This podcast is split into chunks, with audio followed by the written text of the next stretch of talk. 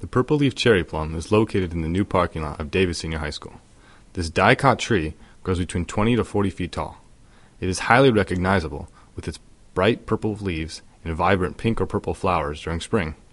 The purple leaf plum produces red druped fruit, which are used for jam and winemaking. Although the tree is native to Asia, it is common throughout North America and Europe. Premium conditions are acidic soil and full sun. However, it can tolerate heat and drought. This colorful tree grows rapidly and has a short lifespan. In its short lifespan, it plays an important role of providing food and shelter for birds and small mammals.